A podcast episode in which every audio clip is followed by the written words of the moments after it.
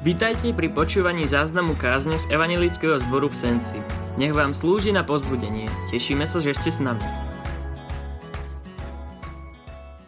Pokoj vám, drahí priatelia, bratia a sestry. E, sme v druhej adventnej nedeli a stále sme v takej tej príprave očakávaní narodenia Pána Ježíša Krista, tak ako to vždy robíme v advente, ale aj v očakávaní druhého príchodu. To je ten druhý advent. A o tom budeme ešte niekedy určite hovoriť. Eh, Advent je plný dobrých rád, keď ľudia nám dávajú rady, ako ho prežiť, čo by sme v ňom mali spraviť a tak ďalej, eh, čo sa očakáva a čo je tradičné a čo nám môže pomôcť. Teraz, keď sme doma v lockdowne, väčšina z nás eh, z nejakého dôvodu, tak máme čas o tom premýšľať. A ja osobne milujem také tie dobré, konkrétne rady, keď na konkrétnu otázku dostanem konkrétnu odpoveď.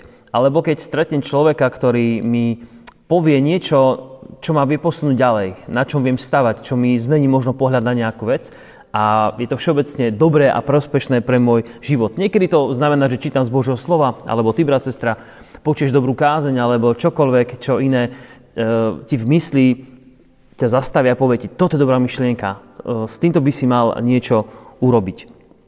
A ja si myslím osobne, že mnohé dobré myšlienky a mnohé konkrétne návrhy pre náš život nám pomôžu aj v, tej, v tých veciach viery.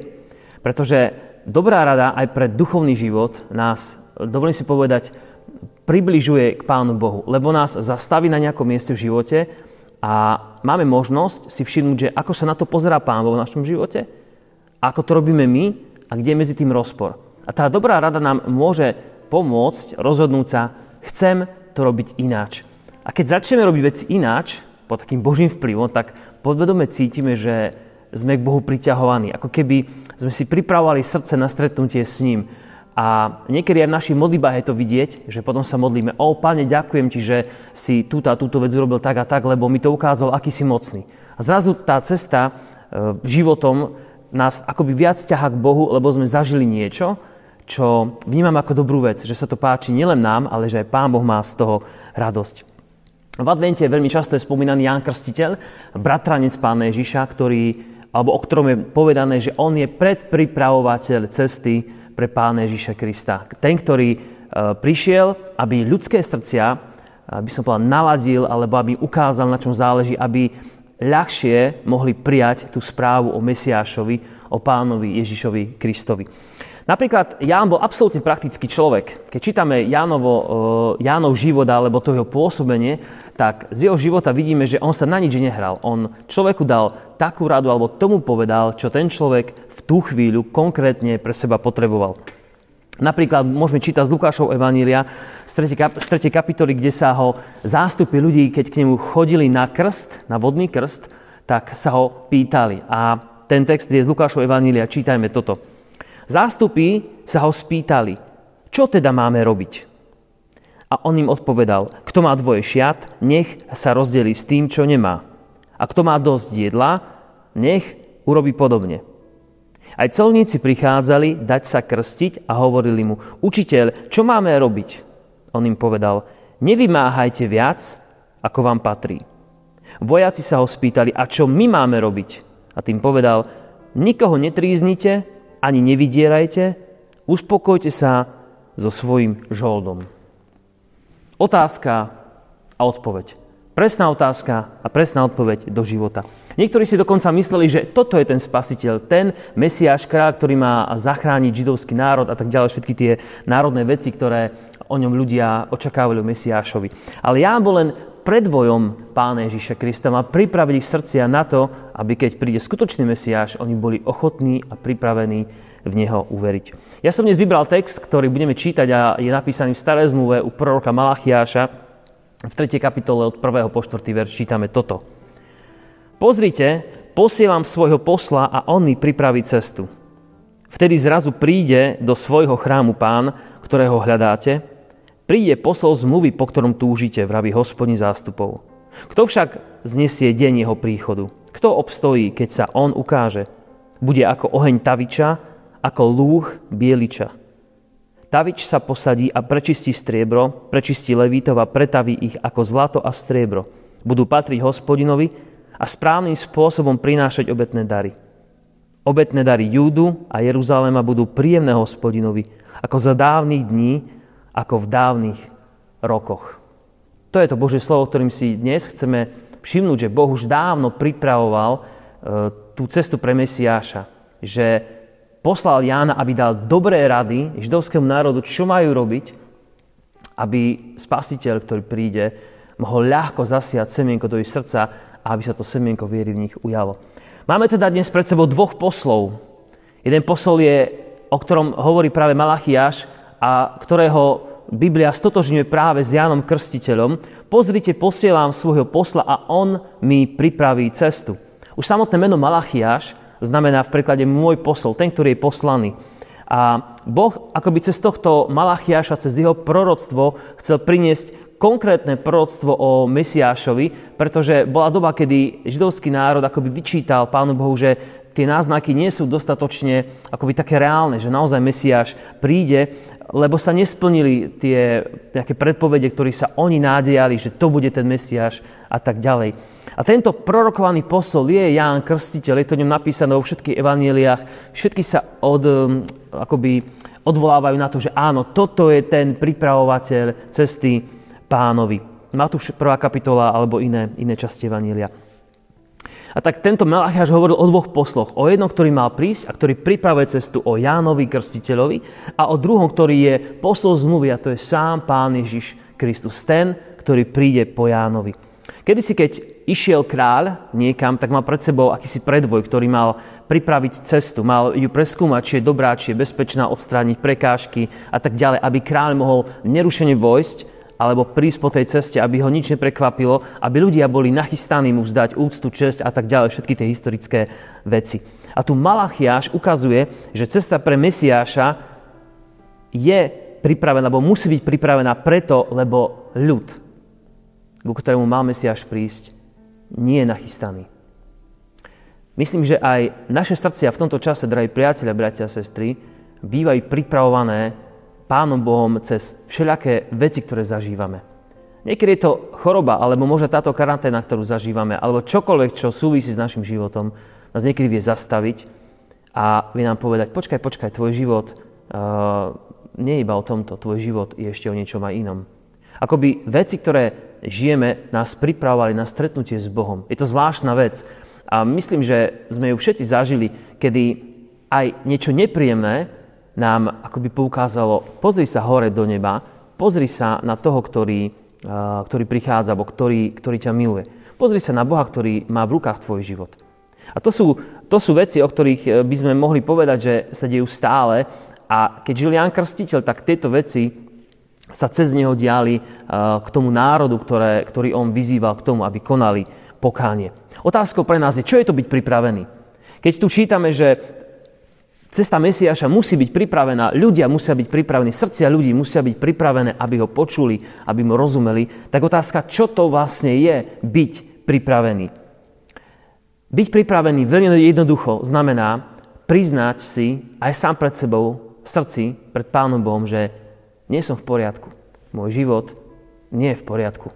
Možno z môjho hľadiska áno, možno z pohľadu mojich priateľov áno, ale pred Bohom môj život asi nie je úplne v poriadku. Môžeme byť dlhoroční kresťania, ale napriek tomu nás Biblia stále napomína, skúmaj svoj život. Si dnes v toto ráno, v tento deň v poriadku s Pánom Bohom. Nemáš nejakú prekážku, ktorú potrebuješ vyriešiť. Byť pripravený na Bože slovo alebo na, toho, na príchod toho, eh, toho Mesiáša eh, znamená vedieť, že potrebujem zmenu. Ale nie, že ja sám sa idem zmeniť, ale že potrebujem byť zmenený. Potrebujem, aby moje srdce bolo zmenený, zmenené. Preto Ján Krstiteľ hovorí, čínte pokánie, robte pokánie, ľutujte svoje hriechy, hľadajte ich v svojom srdci, premýšľajte o tom, čo robíte, ako to robíte, čínte pokánie. Čo myslíte, uh, bol život v tom čase iný ako dnes, keď žil Jan Krstiteľ? Ja myslím, že nebol. Ľudia uh, mali dlhy, uh, splácali nejaké požičky, mali manželské nezhody, boli si určite aj neverní v tej manželskom vzťahu, uh, nadávali na politikov, trpeli rôznymi chorobami, nadávali na Rimanov, ktorí boli okupantmi a tak ďalej. Úplne bežný, normálny život, ktorý aj my dnes žijeme, v ničom sa nejakým spôsobom uh, nevyznačoval, že bol iný, alebo jednoduchší, alebo ľahší. A predsa Jan hovorí, čínte pokánie. Čínte pokánie z hriechu a to je situácia, ktorá aj v našom živote nám môže povedať napríklad aj toto. My si myslíme, že ak by napríklad sme mali lepšiu vládu, mali by sme viac peňazí, boli by sme zdravšie a tak ďalej, tak ďalej, tak ďalej, že by naša situácia bola lepšia. Že napríklad naše vzťahy by sa zlepšili s ľuďmi, alebo náš vzťah k Bohu by bol úplne iný, ale toto nie je pravda. Ján hovorí, činte pokánie. Keby sa napríklad zlepšila naša finančná situácia a tak ďalej, keby sme mali viac peňazí, boli zdravší a tak ďalej, možno by iba poráslo viac moje a tvoje ego, brat, sestra, milí priateľe. Možno by iba moje ego a tvoje ego viac porástlo, aby si si povedal, o tak som to zvládol, je to v poriadku, nemusím sa nejako zvlášť, e, zvlášť trápiť, idem si dobre svoj život, nepotrebujem žiadnu veľkú zmenu. A tak Ján nehovorí, že zlepši si svoj život e, alebo zmier sa s niekým, ale hovorí, čiň pokáne, tam začína všetko, tam začína každý obnovený nový vzťah s Pánom Bohom a potom aj s ľuďmi. Čiň pokánie a Ježiš tiež hovorí, čínte pokánie a verte v Evaníliu, že vám je odpustené a že máte nový život. Chcem, aby sme si všimli, drahí priatelia, jeden príklad ľudí, ktorí tiež prišli za Ježišom, za Janom Krstiteľom na krst. Boli to farizei a saduceji. Dve rôzne skupiny, veľmi sa nemuseli navzájom, mali rozdielnú teológiu v niektorú, ale prichádzali za ním, ale prišli za ním akoby s falošným pokáním. Dali sa krstiť, ale iba aby to ľudia možno videli. Ján to vedel a preto im povedal, že ste vreteniče plemeno a tak ďalej. Nie celkom pekne im to vysvetlil, akí naozaj sú, ale zvláštne je, že uh, falošným, s falošným pokáním prichádzali za Jánom, ale keď ich srdce už pri Jánovi nebolo, nebolo čisté, nebolo úprimné, tak keď prišiel Ježiš, my vieme o tom, že mnoho z nich Ježiša nikdy neuverilo. Keď ich stretnutie s Jánom bolo falošné, ich stretnutie s Kristom ich vôbec nezmenilo. A to je tá vec, čo chcem, aby sme si všimli, že Tí, ktorí sa dali Jánom pokrstiť na znak svojho úprimného pokánia, tí, ktorí tam fakt vyznávali svoje hriechy, ja si myslím, že potom, keď prišiel Ježiš, tak oni úplne, ako keď má, je rozoraná zem a tam zapadne semienko a krásne začne rásť, lebo je proste zem pripravená, tak aj ich srdcia, tí, ktorí úprimne konali pokánie, ich srdce jednoducho prijalo Kristovo semienko múdrosti slova a prinieslo tú onu známu, mýtickú, biblickú uh, eh, 100-násobnú, alebo 30-násobnú, alebo 60-násobnú úrodu. Ale tí, ktorí neprišli s úprimným srdcom, tí v Krista potom takisto neuverili. Dali ho ukrižovať, zomrel a dokonca keď bol už mŕtvi, tak postavili k hrobu stráž, lebo si povedali, čo keď ho ukradnú? Nemôžeme to dovoliť. Ani vtedy ich srdce nezmeklo, pretože neboli v sebe úprimní. Otázka môže pre nás byť, uh, ako to vlastne vyzerá to skutočné pokánie. Ako, ako vyzerá to, že moje srdce uh, je v dobrom nastavení voči Pánu Bohu. Všimnime si Apoštola Petra, ktorý po zázračnom rybolove, to príbeh, kedy e, dlho lovili ryby, nemali, prišiel Ježíš, oni hodili siete a oni vytiahli množstvo ryb a tak ďalej, poznáme to. A Peter padol na zem k nohám a povedal, Pán Ježiši, odiď odo mňa preč, lebo ja som hriešný človek. Nemôžem byť blízko teba, lebo ty si tak dobrý, že ja si nezaslúžim. Moje srdce je absolútne totálne voči tebe hriešné a tak ďalej. To je prejav toho, čo, alebo k čomu Ján volá, k čomu aj Pán Ježiš volá, úprimné pokánie v našom živote. A Pán Ježiš hovorí na kázi e, na vrchu, tak hneď prvé blahoslavenstvo hovorí, že blahoslavení alebo šťastní sú tí, ktorí sú, chudobného, e, ktorí sú chudobní duchom. Ináč povedané, ktorí pred Bohom uznávajú svoju úbohosť a tú nutnosť a potrebu sa nechať zmeniť Pánom Ježišom Kristom. Toto je ten prvý posol, o ktorom hovorí Malachiaš, a tam, hneď tam pokračuje, že uh, je to ten, ktorý príde predo mnou, ten, ktorý mi ide pripraviť e, miesto, alebo pripraviť mi teda priestor, kam pôjdem ja. A tu ďalej, čo pokračuje, pokračuje už text o druhom poslovi, ktorým je samotný pán Ježiš Kristus. Je napísané, vtedy zrazu príde do svojho chrámu pán, ktorého hľadáte. Príde posol zmluvy, po ktorom túžite, vraví hospodin zástupov. A pokračuje ďalej slovami. Tento druhý, ktorý príde, prichádza so súdom, ktorý je aj strašným, ale zároveň očistným. A pýta sa Malachiaš, kto znesie jeho príchod? Kto obstojí, keď sa on ukáže? Bude ako oheň taviča a lúch bieliča. To sú dve veci, o ktorých e, Malachiaš akoby Malachiaž ich prináša, aby zobrazil, aký, aký prísny, aký náročný, aký tvrdý bude súd, alebo to konanie druhého posla Božieho, ktorým bude Pán Ježiš, ktorý posúdi život človeka. Hovorí o Bieličovi a o Tavičovi. O Tavičovi strebra alebo drahého kovu zlata, ktorý sedí pri peci, pozera sa dovnútra a sleduje, kedy tá struska sa oddeluje od vzácného kovu, kedy vytaví, kedy vytaví ten vzácný kov a strusku vyhodí, ale zlato zostáva. Je to obraz Ježiša, ktorý skúma náš život a my vieme, že Ježiš, keď prišiel, skúmal srdcia ľudí, videl presne, čo je v nich, poznal myšlienky aj dobrých, aj zlých, vedel, ako premýšľajú, či naozaj veria, alebo len ako keby verili. To všetko Ježiš vo svojom e, v živote, kým žil na tejto zemi, videl a robil. Ale sa nám pripomenúť, že príchod Pána Ježiša ako spasiteľa je naozaj príchodom doslova taviča. Lebo on ničí a spáluje naše istoty, ktoré my sami máme. Buď je to istota samého seba, že som dosť dobrý pred Bohom, alebo uh, som, do, som z dobrej rodiny, alebo mám nejaké dobré vzdelanie, mám múdrosť, peniaze, postavenie, jeho oheň, keď príde, toto všetko strávi. A oddelia zostane nám iba možno naša holá viera, možno ani to nie. Ale chcem nás uh, pozbudiť, bratia a sestry, že lúch, alebo teda uh, tavič, ktorý taví a lúk toho bieliča plátna, ktorý ho bieli tou chemikáliou alebo teda tou, žieravinou, to nie je na to, aby nás zničil. Cieľom taviča a toho, ktorý bieli plátno alebo čistí perieho, nie je cieľom jeho, aby zničil tú látku, aby zlato proste e, sa úplne znehodnotilo e, a látka aby proste sa znehodnotila, ale on chce, aby, bolo, aby bola čistá, aby bolo to zlato čisté. A to chcem ti povedať, že keď aj Pán Boh v našom živote robí veci, že nás očistí od rôznych vecí, že náš život brúsi a tak ďalej, že nás očistuje, tak to nie je preto, aby nás zničil, ale aby vytavil z toho všetkého zlého, v čom žijeme, to dobré. Aby naša viera obstala, aby naopak rástla, aby sa zveľaďovala. To je jeho úloha, toho druhého posla, ktorým je pre nás Pán Ježiš, Kristus. A Jan tiež o ňom hovorí eh, v tej 3. kapitole, že ja vás krstím vodou na pokánie, ale po mne prichádza ten, ktorému nie som ani hoden niesť obu a on vás bude krstiť ohňom a duchom svetým. A pokračuje ďalej, v jeho ruke vejačka, vyčistí humno a pšenicu zhromaždí do obilnice, ale plevy spáli v neuhasiteľnom ohni. Toto je ten druhý posol, ktorý prichádza, aby nás zachránil.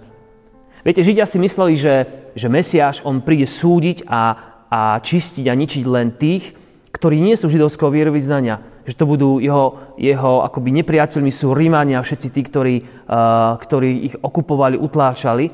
Ale Ježíš, a my to vieme, prišiel, že ich samých chcel zmeniť. A takisto aj nás dnes Ježiš prichádza zmeniť. A prichádza ako bielič a prichádza ako tavič, aby z našich životov odstránil to, čo je zlé.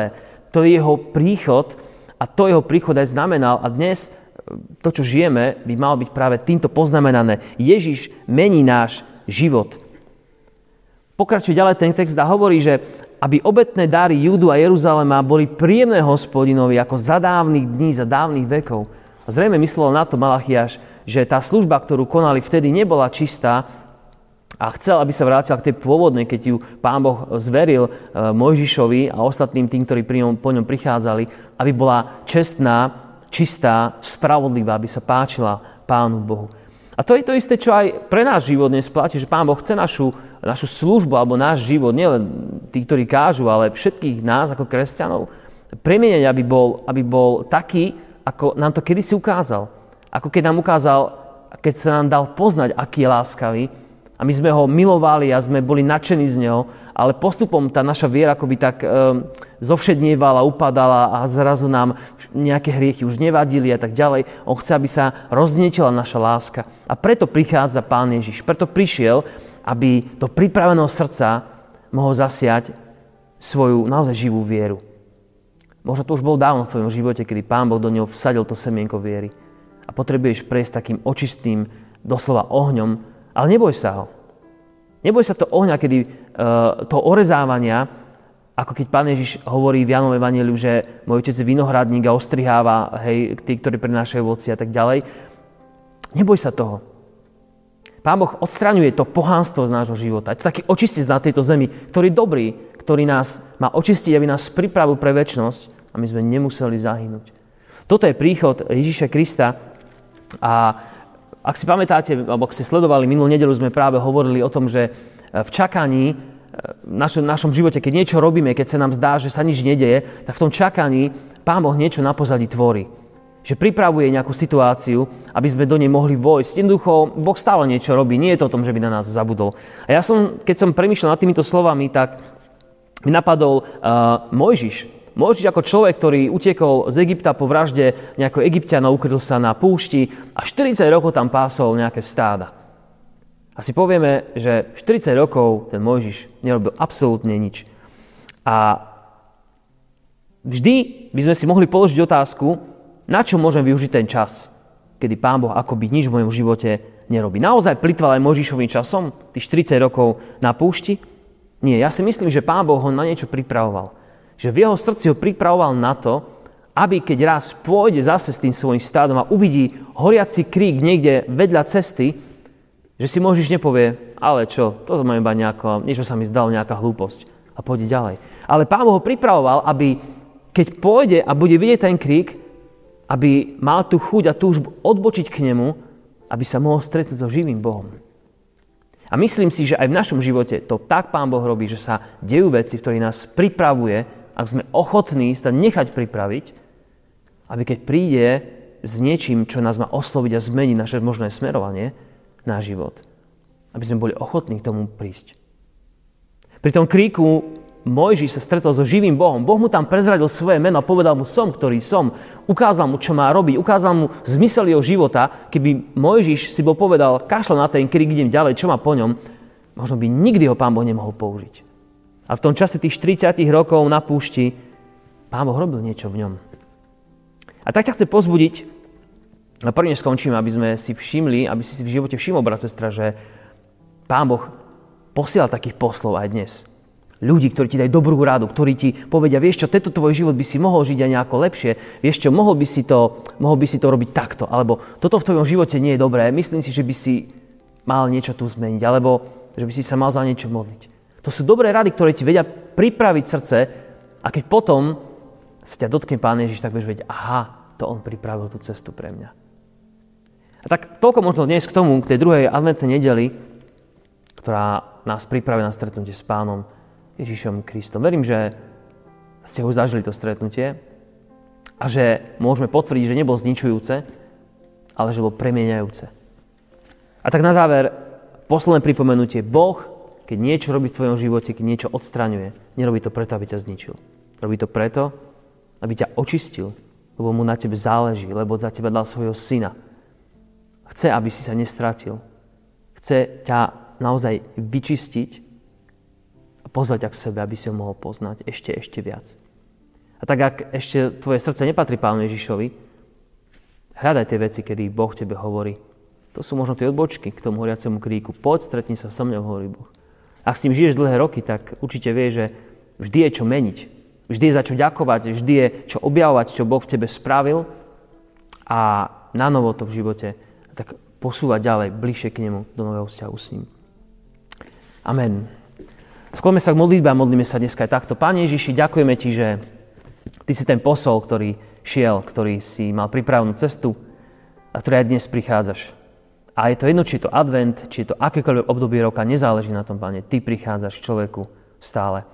A tak my Ti ďakujeme, že aj v tento deň si vieme byť istí, že to nie je omyl, že počujeme Tvoje slovo. Že to nie je omyl, že uh, nás to niekde pichlo v srdci nejaká myšlienka, ale že to to je tvoje pozvanie.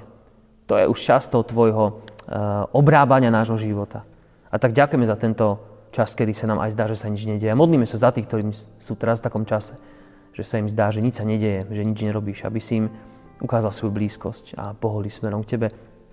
Pane, do Tvojich dávame aj tých, ktorí uh, sú v nemocniciach stále, bojujú o život. Tých, ktorí dnes sa pýtajú, čo bude zajtra a ktorí sa boja o mnoho viac než ktokoľvek iný ktorí sa desia a možno sú pod útlakom diabla, ktorý ich úplne drtí niekde. Možno v samote, možno v nemocnici, možno doma a nemajú odpoveď na otázky, nevedia, čo je. Páne, príď s nejakým svetlom k ním. Tých osvieť, tým ukáže, ty si s nimi. Nič nie je nad tvojou mocou. Nič nie je nad tebou.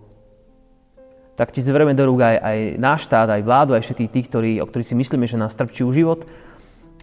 A prosíme ťa, aby si nám dal vidieť, že my sami potrebujeme tú zmenu.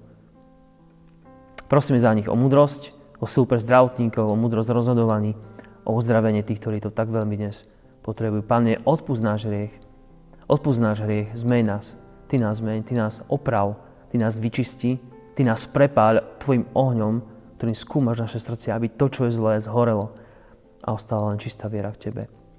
A všetko to, čo cez ňu robíš. Tak sa modlíme v mene Pána Ježiša, ktorý prišiel, aby nás zachránil. Amen. Tak vám želám požehnaný čas, ktorý pred nami, tieto zvyšné adventné nedele, nech eh, Pán Boh na vás pracuje, na vašom živote a nech, nech je to vidieť, nech ste za to je vďačný. Veríme, že vám táto kázeň slúžila na pozbudenie. Nech vás hodne požehná Pán Ježiš.